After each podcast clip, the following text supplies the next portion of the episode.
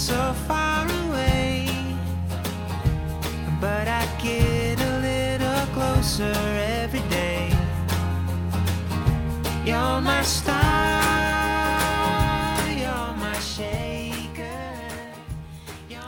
Hola familia Alcaz y oyentes, les habla la profe Zulma y nuevamente estamos conectados con el tema de los valores, ¿verdad? Hoy nuevamente tenemos la grata visita de la licenciada Estela Ruiz Díaz. Ella es panelista de Telefuturo y de Radio Numental. ¿Qué tal, Estela? ¿Cómo estás? ¿Qué tal, profe? Bueno, vamos a continuar con esta serie de programas que estamos haciendo acá en el Colegio de la Asunción y que damos a conocer a través de Radio CAS. Bueno, esta vez nos toca estar eh, con el octavo naranja. Eh, el tema que, no- que nos ocupa hoy es hacer equipo, buscar el bien común a partir de una película que vieron, pero primero vamos a conocer eh, a nuestros invitados especiales. Empiezo por mi derecha, si te presentas, por favor. Eh, hola, yo soy Venus Maune. Hola, soy Carlos Acosta. Hola, yo soy Sofía Colmán. Hola, yo soy Gonzalo Renaud. Perfecto. Muy bien. Eh, hacer equipo. ¿Alguien me recuerda la película? Y si, en primer lugar, el nombre de la película y en segundo lugar, el argumento de la película que vamos a hablar hoy. Eh, Sofía. Bueno, la película se llama Remember the Titans, que sería Recordando a los Titanes. Es sobre un equipo de fútbol americano que llega un nuevo entrenador de color que quiere tratar de unir los de color negro y blanco porque se llevan muy mal y él quiere que ha- hagan un equipo para que jueguen mejor, pero Ujú. no están logrando. Y después al final de la película em, logran en- en- entenderse y llevarse bien para poder ganar la competencia, digamos. Sí. Eh, es importante que recordemos que esta película eh, data en un determinado tiempo, ¿verdad? Porque hoy obviamente ya no existen, o hay menos por lo menos, esos prejuicios raciales. Se da en los 70, ¿verdad? Por eso esta, esta diferencia de, color todavía, porque bueno, en esa época los negros no tenían derechos eh, civiles en Estados Unidos y en gran parte del mundo. Eh, ¿Hay algo más que le haya impactado de la película, Carlos? ¿Qué, por ejemplo, a vos te impactó de la película? Que al final el entrenador pudo conseguir eso. Al final. Sí. Ujú. Claro, porque es muy diferente, porque generalmente en ese momento gobernaban siempre los blancos en todos los órdenes, ¿verdad? Y viene un entrenador de color, ¿verdad? Y complicado. Y Gonzalo, ¿a vos qué te pareció? Y que las personas blancas no le gustaban estar con las personas de color. Y el entrenador, eh, que era una persona de color, eh, hablaba con todos, hacía que se junten para poder llegar a ser un equipo y triunfar también, no solo en el deporte, sino en la vida. Muy bien. Venus. Eh, a mí lo mismo que Carlos, me impresionó y me impactó mucho que, que el entrenador de color pudo lograr su objetivo.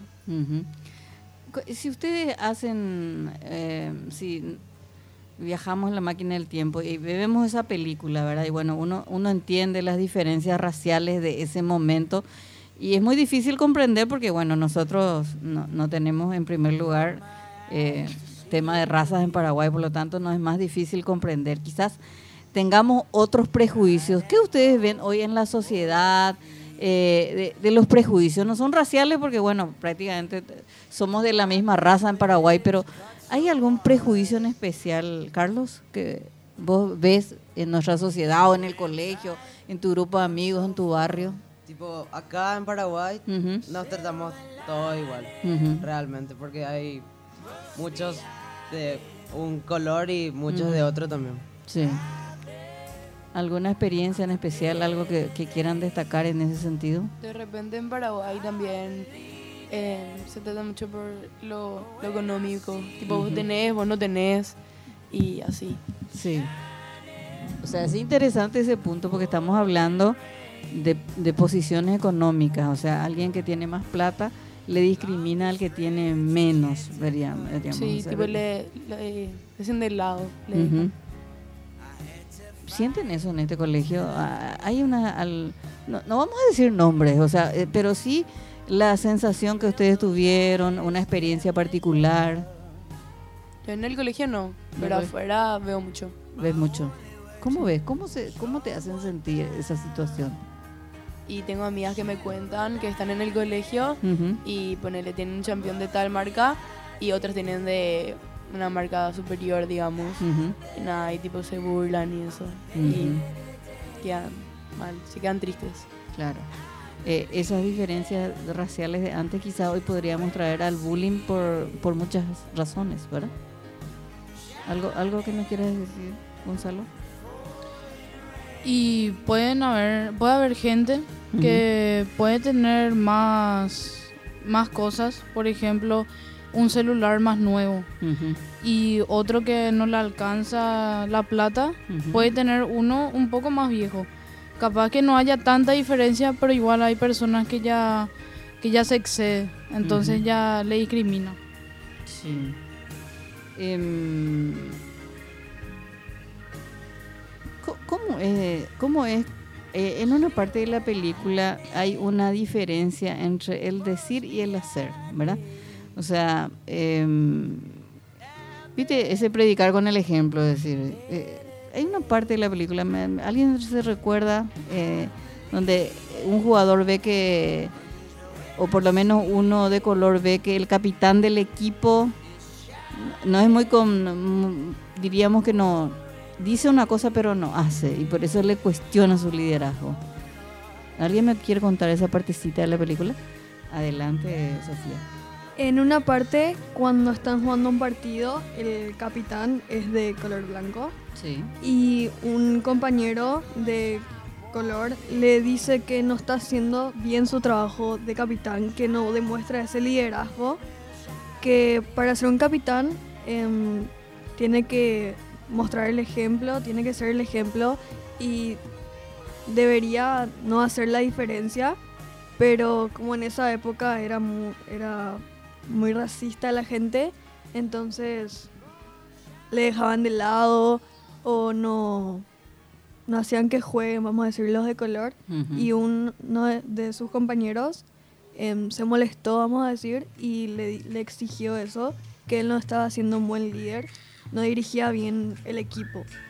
Y ahí, en ese momento, creo que el capitán reaccionó y se dio cuenta de lo que estaba haciendo y que no- en verdad no estaba siendo un buen líder y que no debería hacer esa diferencia entre las personas.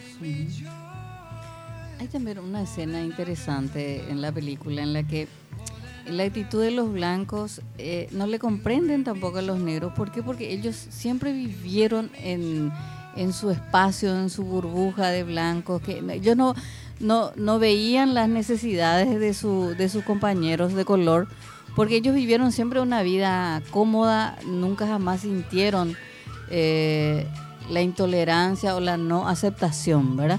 Eh, a veces también uno por desconocimiento de la realidad del otro eh, no siente empatía, ¿verdad? A veces es por, ignorancia, ni siquiera es por maldad. En, en algún momento de la película se da eso también, ¿verdad? Venus, vos- vos que a veces uno no siente, ¿verdad? A veces no, no, no sos capaz de verle al prójimo, quizás no porque una persona sea mala, sino que como nunca sintió la necesidad, entonces no es capaz de captar la necesidad de la otra persona. Claro, porque es algo nuevo, digamos, tipo, no, no están acostumbrados a eso. Sí. Y, Y Carlos, no vos que... Y sí, lo mismo, ellos siempre fueron los superiores, entonces, así como nosotros no entendemos lo de la, el racismo, ellos no comprendían eso porque se sentían así, los Sí. negros.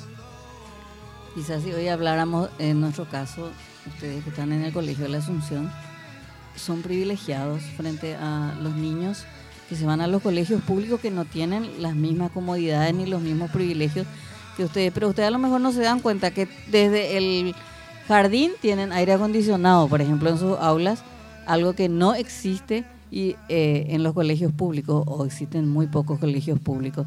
o algunos que tienen que aprender debajo de los árboles. Ustedes no comprenderían esa situación porque ustedes siempre vivieron eh, en las comodidades. Eh, por eso que es, es tan importante conocer la realidad del otro, ¿verdad? ¿Qué te parece, Gonzalo, eso? Y sí, nosotros no, no entendemos lo que ellos, lo que ellos sienten, lo que ellos pasan, porque siempre, como dijiste, nosotros tenemos comodidades, ellos no tienen lo, lo más mínimo. Nosotros tenemos mucha comodidad y eso, eso nos hace a nosotros eh, estar bien, mejor que ellos. Pero igual, ellos, eh, eso no significa que ellos, que nosotros somos mejores que ellos. Ellos también pueden mejorar. Exacto. Trabajo en equipo. Eh, ¿cómo, ¿Cómo trabajan en equipo? Eh, seguramente tienen tareas, incluso, bueno, en el deporte, ¿verdad? Eh, ¿Cómo hacen? ¿Ustedes sienten esta misma situación, no de racismo, pero esas diferencias que puede haber? Y si me gustaría, si tuvieron esa experiencia, que me cuenten cómo resolvieron. Venus. Yo ahora estoy jugando en un club de básquet y me di cuenta que es muy importante el trabajo en equipo porque nosotros, por ejemplo, acá en el colegio a veces no jugamos en equipo y eso era una de las razones por las cuales perdíamos. Y en el club me di cuenta que es muy importante porque como veo el trabajo en equipo podemos ganar y lograr lo que queremos. Carlos. Que para el trabajo en equipo es muy importante conocerle al que está jugando contigo y poder confiar en él. Ujú. Sofía. Y lo esencial en un trabajo de equipo es saber escuchar. Sí o sí tenés que saber escuchar las opiniones, respetar sobre todo y trabajar eh, sobre eso, no hacer las cosas solo y ser egoísta. Hay que saber ser un buen compañero. Ahí está un- una frase clave que nos acaba de dar Sofía, porque el bien común es lo contrario del interés particular, ¿verdad? Y esa es la clave del trabajo en equipo. ¿Vos qué opinás, Gonzalo? Y en un equipo pueden haber muchos individualistas que no, no quieren compartir y no, no, quieren, no quieren confiar en sus compañeros, en sus capacidades. Y eso es lo que todos deberían hacer para lograr eh, tener un buen equipo. Ahora que estamos con la Copa América, por ejemplo, hay un análisis que se hace, ¿por qué Messi funciona en el Barcelona y por qué no funciona en la selección argentina? ¿Por qué creen ustedes que ahí hay un problemita que más o menos es similar al tema que estamos hablando? Y por ejemplo, en el Barcelona, Messi está hace varios años, muchos años, y, y le conoce a sus, a sus compañeros, eh, tienen química entre ellos. Ujú. En, en cambio, en Argentina, apenas hace eh, tres semanas, más o menos, están volviendo a practicar. Entonces, recién se están conociendo. O sea, es muy, muy nuevo todavía para él todo esto. Ujú. Qué importancia el trabajo en equipo, ¿verdad? Porque uno puede tener la estrella más importante del mundo del fútbol, pero como no hacen equipo. Eh, eh, ¿Hay algún mensaje que ustedes, me gustaría que ustedes dejen un mensaje en base a la importancia de hacer equipo y de, de buscar el bien común? Me gustaría si, eh, que ustedes me digan eh, para nuestros oyentes y para quienes puedan compartir con nosotros. Voy a empezar al revés ahora, Gonzalo. Y lo, lo más importante en, para tener un equipo es confiar en tus compañeros, No ser individualista y, y creer en que un compañero con sus habilidades puede hacer lo correcto. Sofía. Y lo mismo que opina mi compañero, en que lo más importante, lo más importante es saber respetar, escuchar, tener muchísima confianza y que nunca vas a ganar siendo individualista, egoísta. Sí o sí tenés que trabajar en equipo para lograr el objetivo. Ujú. Carlos. Y así más fácilmente vas a poder hacer las cosas. O sea que le vas a conocer a tus compañeros y todo va a ser más sencillo que trabajando solo y así. Bueno, Venus nos contaba una experiencia de la importancia de- del equipo. Decía, bueno, ella descubrió ahora en otro club jugando básquet, la importancia de trabajar en equipo, ¿verdad? Sí, me, me di cuenta de eso ahí Y nada, ahora voy a, a contarle al profesor para poder aplicar acá en el colegio, para practicar y quedarnos y poder tener esa química que tenemos y así conocernos y poder lograr nuestro objetivo. Bueno, de esta manera terminamos otro programa más aquí en Radio CAS. Hacer equipo, buscar el bien común. Hablamos con los titanes Venus, Carlos, Sofía y Gonzalo.